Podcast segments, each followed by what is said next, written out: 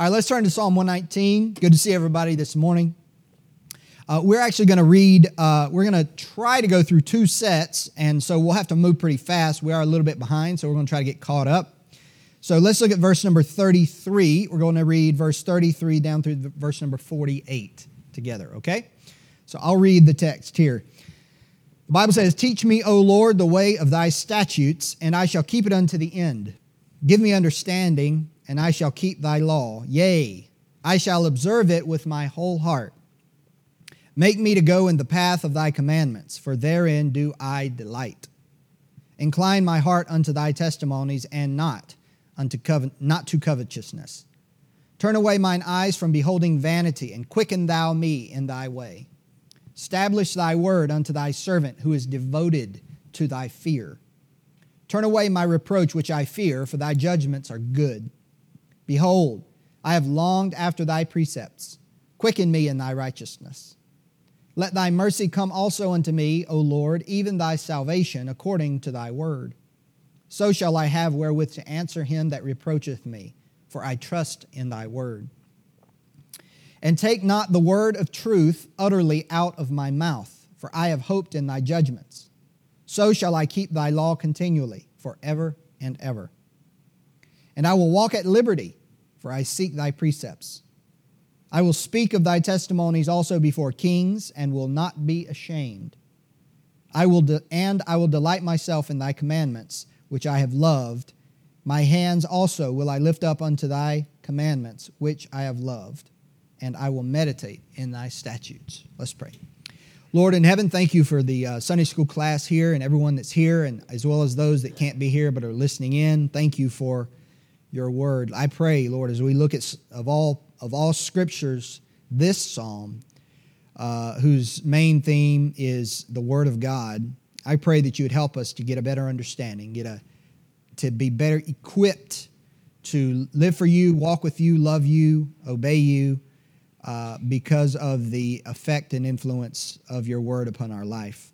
So, Lord, please guide me to know what to say to help your people, help your people to embrace these truths and and uh, apply them and uh, just give us wisdom and help and teach us, Lord, we pray in Jesus' name. Amen. So, if you would look at verse number 34, as I said, we'll move pretty quickly going through this, uh, these two uh, sets, these two, you can call them maybe octaves. Verse number 30, 34 says this Give me understanding, and I shall keep thy law. Yea, I shall observe it with my whole heart. Now, we've already, already discussed the idea of what it means to keep God's law or follow the Lord with one's whole heart. That is not divided, no mixed motives. But it says, Give me understanding, and I shall keep thy law. Here's one thing we need to keep in mind as we pray for understanding of God's word. And, and you know, some people are more inclined to, to read and study God's word from, a, from a, an intellectual point of view. In other words, they, they like the knowledge. And others, especially, when you read the Psalms, uh, there's, a, there's a great deal of the emotion in the, in these, uh, in the Psalms. You know, you read about David, Psalm 40. I, you know, I, uh, I, somebody help me. Psalm 40 just slipped my mind. I waited patiently for the Lord. He inclined unto me. You know, there's the, the strong emotion involved in that. But the scripture has both, so that those that want knowledge oftentimes fall into this trap, um, which is they ask for understanding, they want to know what the Bible says, they want to know why the Bible says it, they want to know the details. But here's the principle Give me understanding, and the next, the next uh, sentence, and I shall keep thy law. God doesn't give away knowledge just for knowledge, just for the sake of knowledge. When God gives us knowledge, He gives it to us. His decision to give us knowledge is based upon our willingness to use it. Right? He doesn't give us knowledge just to inflate our ego. He gives us knowledge to enable us to, to in other words, as a way for His grace and help in our lives to keep His commandments. So, this is why so many atheistic types can say, I've read the Bible. I've been to church. I know all about that. But you still, you still are in the same place you were before in your, in, in your relationship to God. You know why? Because they wanted the knowledge with no intention to obey to keep his law, which is what the verse says. And so they didn't get it. And so God withholds it. But the basis of our asking for understanding, you can't ask God for understanding unless you're willing to obey. You're willing to follow and apply. And that's what verse 34 says. Let's move on. Verse 35 says, Make me to go in the path of thy commandments, for therein do I delight. Make me to go, to go in the path of thy commandments, for therein do I delight. Now, so in the second part of the verse, the psalmist says he delights in God's commandments. His, God's commandments aren't something that he's, he considers to be difficult or grievous or hard.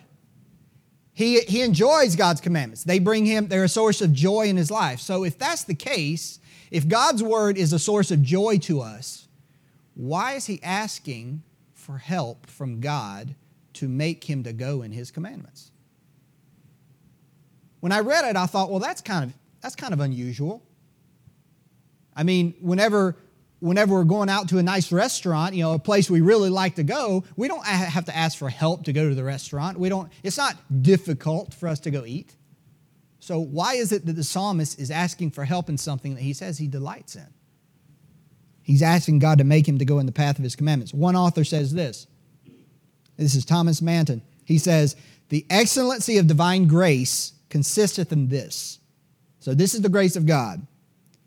That God doth first teach what teach what is to be done, and then makes us to do what is taught. So the grace of God not only teaches us, the grace of God enables us to do. You know, and that's as a believer, that is often the experience of the believer. Lord, I love your word but I find such a hard time doing it. So we pray, like the psalmist. We all should be able to relate to this. Lord, I love your word, but I, I need your help. Make me to go in your commandments, make me to follow your word. I need God's influence in my life, and you need God's influence in your life if you're going to follow through, apply, and do what the Word of God says. We all need that. And we're going to see why in just a minute. Look at 36. And this is kind of the basis of verse 35. Incline my heart unto thy testimonies and not to, uh, not to covetousness.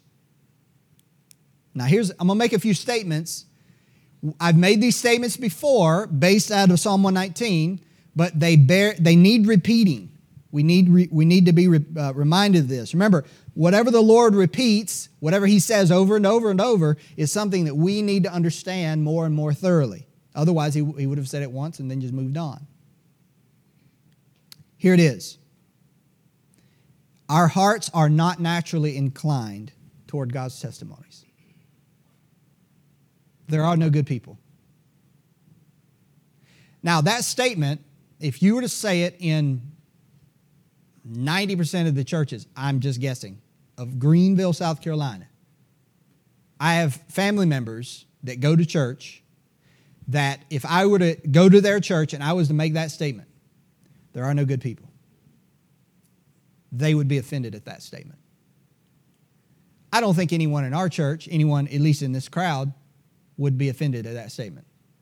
Our hearts are not inclined toward God's word. That is a fact of human existence. We are not. We have to understand that. David and I were talking before the service about the good old days, right? And we think nostalgically about the good old days. But, you know, culturally, it might have been different. It might have been more sanitized or whatnot. But there were no good men back then either. Things might have been hidden, and often they were. Things might have been suppressed and kept quiet and kept under the lid, but the men were the same. And so that gives us understanding and helps us to, to think and see clearly about the good old days and about our days. This is a basic principle of God's Word and, and the doctrine of humanity. We come into this world with a default incline away from God. This verse says, Incline my heart unto thy test. We come into this world the opposite direction. We do not come into this world as a, if you compare it to a tree, as a tree standing at 90 degrees, perpendicular to the ground. We do not come to this world like that. We come with a bent. Every one of us that is a believer in Christ lives with the, the if you could say, the ball and chain of that bent every day of our lives. It is such a hindrance to us. We blame it on the devil, but it's really not the devil. it's really, it's really us. It's in us. The Bible refers to it as the sin that dwelleth in us. Therefore, the influence of God is required if our inclination is going to change. So we come into this world like this, and if we're going to lean in the direction of God and His commandments and His testimonies, His word, the only way that's going to happen is if God Himself exerts His power and influence in our lives. And He does. That's what this is all about the Bible, the Word of God, His Spirit, the church, all of these, and, and other things as well. Even the idea of our conscience, family structure, all these things are designed by God to curb that, that inclination. Now, it doesn't change who we are. Now, back long time ago, around the time I got saved, uh, I don't know if you guys know Patrick Haddon. He's a U.S. Uh, a state representative now, but he used to be a member of our church. And I used to do, to do tree work with him. And one of, the, one of the most dangerous jobs in tree work, or one of the most maybe difficult jobs in tree work, is when you have a tree that's actually leaning over a structure that you don't want destroyed. Because trees are Am I right, Ari? Very heavy. I mean, very heavy, especially a big, a big hardwood tree like an oak. Very heavy. So when you have an oak that's thousands and thousands of pounds and it's leaning even a little in a certain direction, you have to take, you have to use Herculean uh, means to get that lean to go the opposite direction so it doesn't fall on the house or the fence or whatever, right? That's what is required in the human nature. Except I would say human nature is even worse. You can't just go cut down a tree and expect it to fall in the opposite direction. It will not happen. It, and we all are like that. We all need a powerful influence of the gospel in our life. And here's the thing when I talked to Joshua about his, some of his uh, issues at work, and he talks about his coworker, one thing that makes a believer stand out in a, in a work environment is the fact that a Christian does have a, a godly testimony. Because those people that don't know God, they understand, even if they don't admit it, they understand that inclination towards sin. And so when you when you have such an influence in your life that leans you in the opposite direction toward God and his commandments, it is so recognizable and noticeable because they know what did your work, your coworker say? He said, I can't, I know, I know I, this, I shouldn't do this. I know it's not right, but I can't stop. You're, he's right. He can't. And, and listen, we don't, if we're not involved in sin like that, we have nothing to boast of. nothing at all. We are the tree leaning over the house. If it wasn't for God and His influence on us, we'd fall right on that house. But God's power leans us the other direction. It's amazing. And it's not in us, it's, a, it's an outside source of power working in us.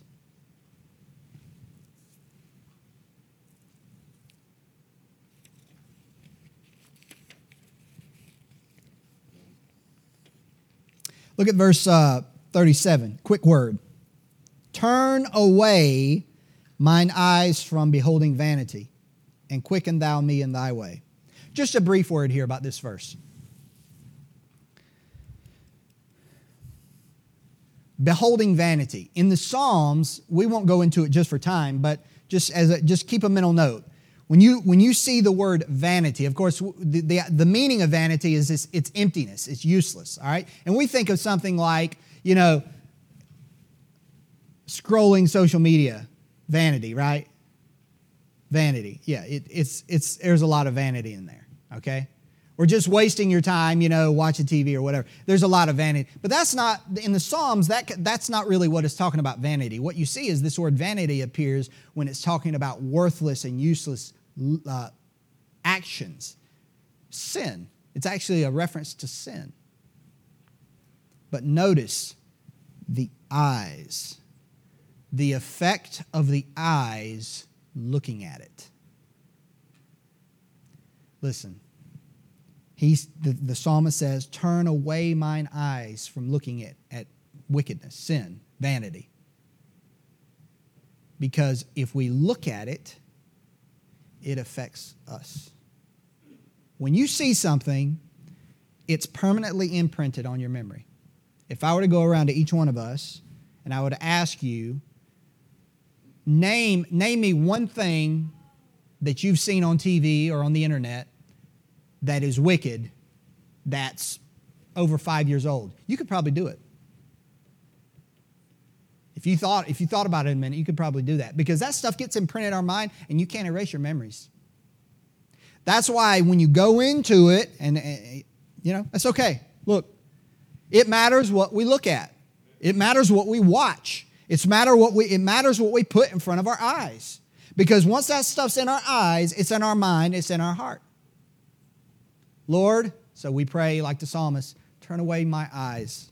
And of course, we know the other verse uh, about, about the eyes. I will set no wicked thing before mine eyes. That's the go to verse, but that's not the only verse. Our eyes. Verse 38 Establish thy word unto thy servant who is devoted to thy fear. I love this. Establish the word. Lord, this is, uh, this is like saying, Lord,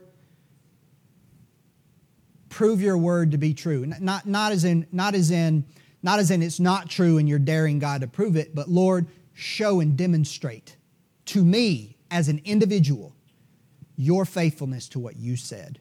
I want to see it personally and individually that what you said is the way it is, is true, is real. Establish thy word unto thy servant. Now, listen to this quote by a man named Alexander Raleigh. He says, This apparent contradiction or discrepancy is easily solved in a true experience and can be, in fact, solved in no other way. He's talking about something above. Is not this the very condition of many, many, and many a one? Here's what he says. Listen to this. This is, this is really insightful. Established now, how many of us can say we've, we're established? We believe God's word. We have seen God do it. Established, yet moved. Devoted, yet uncertain. Serving God truly, yet looking and longing for clear warrant and high sanction and more inward grace to make the service better. Believing, yet crying sometimes with tears, Lord, help thou mine unbelief. You see, this word is, Lord, I believe, but Lord, show it's true. Show me it's true. You see, when, when, when we live by faith and we live, and what that means is we embrace what God's word says and we act upon it. That's what, that's what living by faith means. And we do that. We live by what God says. That is living by faith. We see God make good on His word. We see God make good on His word. And when He does that, He establishes His word to us, it strengthens our faith toward matters in the future. I think of a good example of this is my children. You know, when, we're, when our kids were the age of Robert and Seth, there were people around us, there were a fair number of naysayers about the way we were trying to raise our kids. And we made plenty of mistakes, no doubt about that. Uh, Joshua probably endured the brunt of the mistakes, if the truth be known and I've told him so, and I've apologized to him as well. But, but the bottom line is, we did, with clear, clear conscience and with, with all of our heart, try to raise our kids right. And according to the scripture, I mean, following the principles in God's word. And now, by God's grace, by the influence of His word, that is borne fruit. So, in that matter, God's word, at least to my wife and I, have has been established. You see what I'm saying? It has been confirmed, displayed as true. Now, we knew it was true to begin with. That was not a question. But it's been shown and demonstrated to be true. Now, what is that going to do to our faith when we have the next decision to make? We have the next set of things that we got to, are we going to do this about our, our family or our grandchildren or, you know, whatever might be in the future? What's going to, well, that, I'm going to look back at that. We'll say, well, that's what the Bible says. Look, we, we did it uh, imperfectly, but we did it, and this is the result, and God did what He said, and now I can believe Him for the next thing. God establishing His word. And sometimes we have doubt, like the man that was quoted Lord, I believe, help thou mine unbelief. I've said that to God in prayer and trials in my life. You probably have too. We can be, we can have that doubt creep into us and into our hearts on a multitude of issues and matters in our lives. And we can ask God, Lord, I'm devoted. I'm devoted. I don't get it. I have doubt. I don't know where the doubt is from. I have skepticism. I don't know where it's from. But Lord, I'm stuck to thy testimonies, as we read the other week. I'm devoted to your fear, so establish your word. When the word is performed in part, it assureth us of the performance of the whole. Another quote there. Amen. God establishes one word. It give, builds our confidence and strengthens our faith all the, for all the rest of His word. That's how He establishes it unto us. Now look at verse number 43.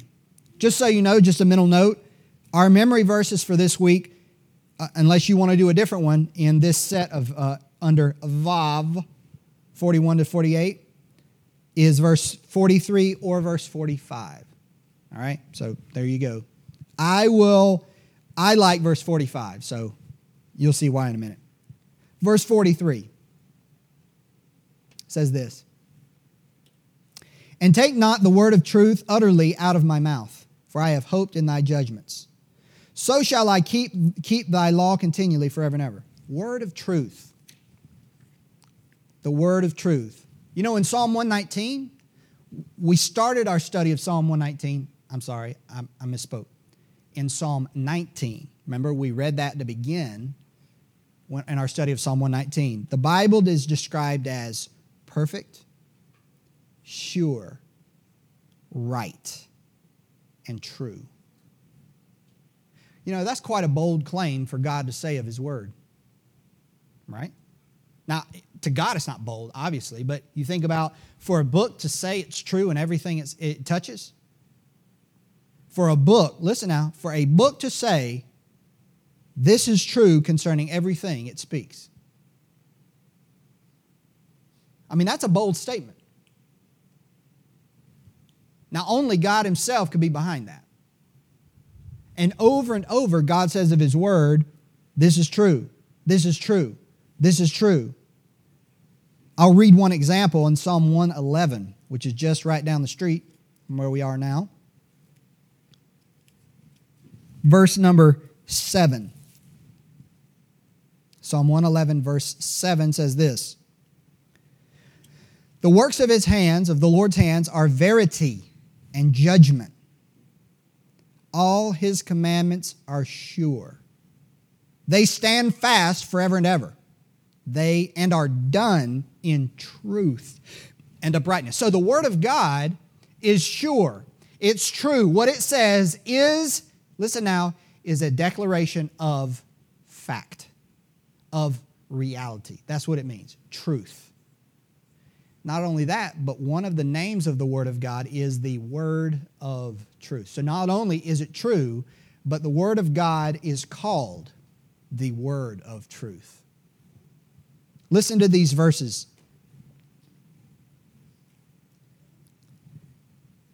In 2 Corinthians 6 7, it says, By the word of truth, by the power of God, by the armor of righteousness on the right hand and on the left. Ephesians 1:13 says this, in whom ye also trusted after that ye heard the word of truth, the gospel of your salvation. Verse 2 Timothy chapter 2 verse 15. Study to show thyself approved unto God, a workman that needeth not to be ashamed, rightly dividing the word of truth. James 1:18 Of his own will begat he us with the what? Word of truth. Old Testament, New Testament. A statement of the veracity of God's word. Now look at verse 44 again. So shall I keep thy law continually. Let's read both of them again. And take not the word of truth utterly out of my mouth, for I have hoped in thy judgments. So shall I keep thy law continually forever and ever. So the psalmist says, I'm going to keep your law if the word of truth is in my mouth. That's what he's saying. So the effect of the word of truth being in his mouth is that he obeys the Lord. Now, there's a connection made between the word of truth in the mouth and keeping God's law. So here's the principle the word of God will keep us from sin. Now, I know you know that. This is not new information.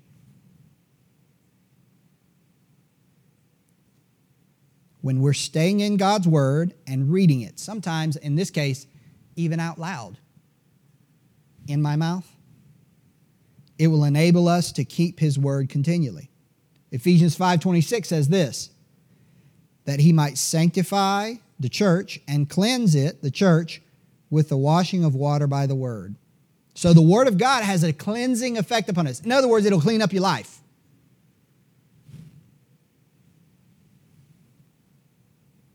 So if we stay in the Word of God, if we read the Word of God, the effect of it will be it will start to clean up our life. When it's in our mouth, it'll keep us in His law, following His law and His commandments continually. This is, this is another reason why we should be reading our Bibles. We should be spending time in God's Word. Now, verse 45. We're getting ready to close here, but look at this. And I will walk at liberty for I seek thy precepts. Liberty, a very misunderstood, misused term. Imagine walking down a pathway. You have a path here. I'm thinking of Cambodia, a dirt path, because there were so many of those in Cambodia. And on the right hand side, on the left hand side, are these, what are they called? These holly bushes. I forgot they're called like high point holly bushes. They used to be in my front yard. They're annoying. Their roots are deep and they're hard to get up. I'm still picking out little holly bushes that want to come back up in my flower bed. You have a holly bush on the right and on the left, and if you know that if you brush up against that holly bush, it hurts and it scrapes your arms and legs and tears your clothes, you're hedged in. Now, listen, you're walking down that path. To the man that walks down that path, who has a desire to be on the path, you know what? He finds perfect liberty. The holly bushes on this side and on that side are no grief to him. You know why? Because he's on the path and that's all that's where he wants to be. So the, the presence of the holly bushes is not a problem to him. He says, No, I'm good. This is perfectly liberating. He walks in liberty. However, to the man who does not desire to walk in the path, the holly bushes are his prison. They hedge him in and prevent him from doing his desire to leave the path. They're a, they're a grief, a constant pain.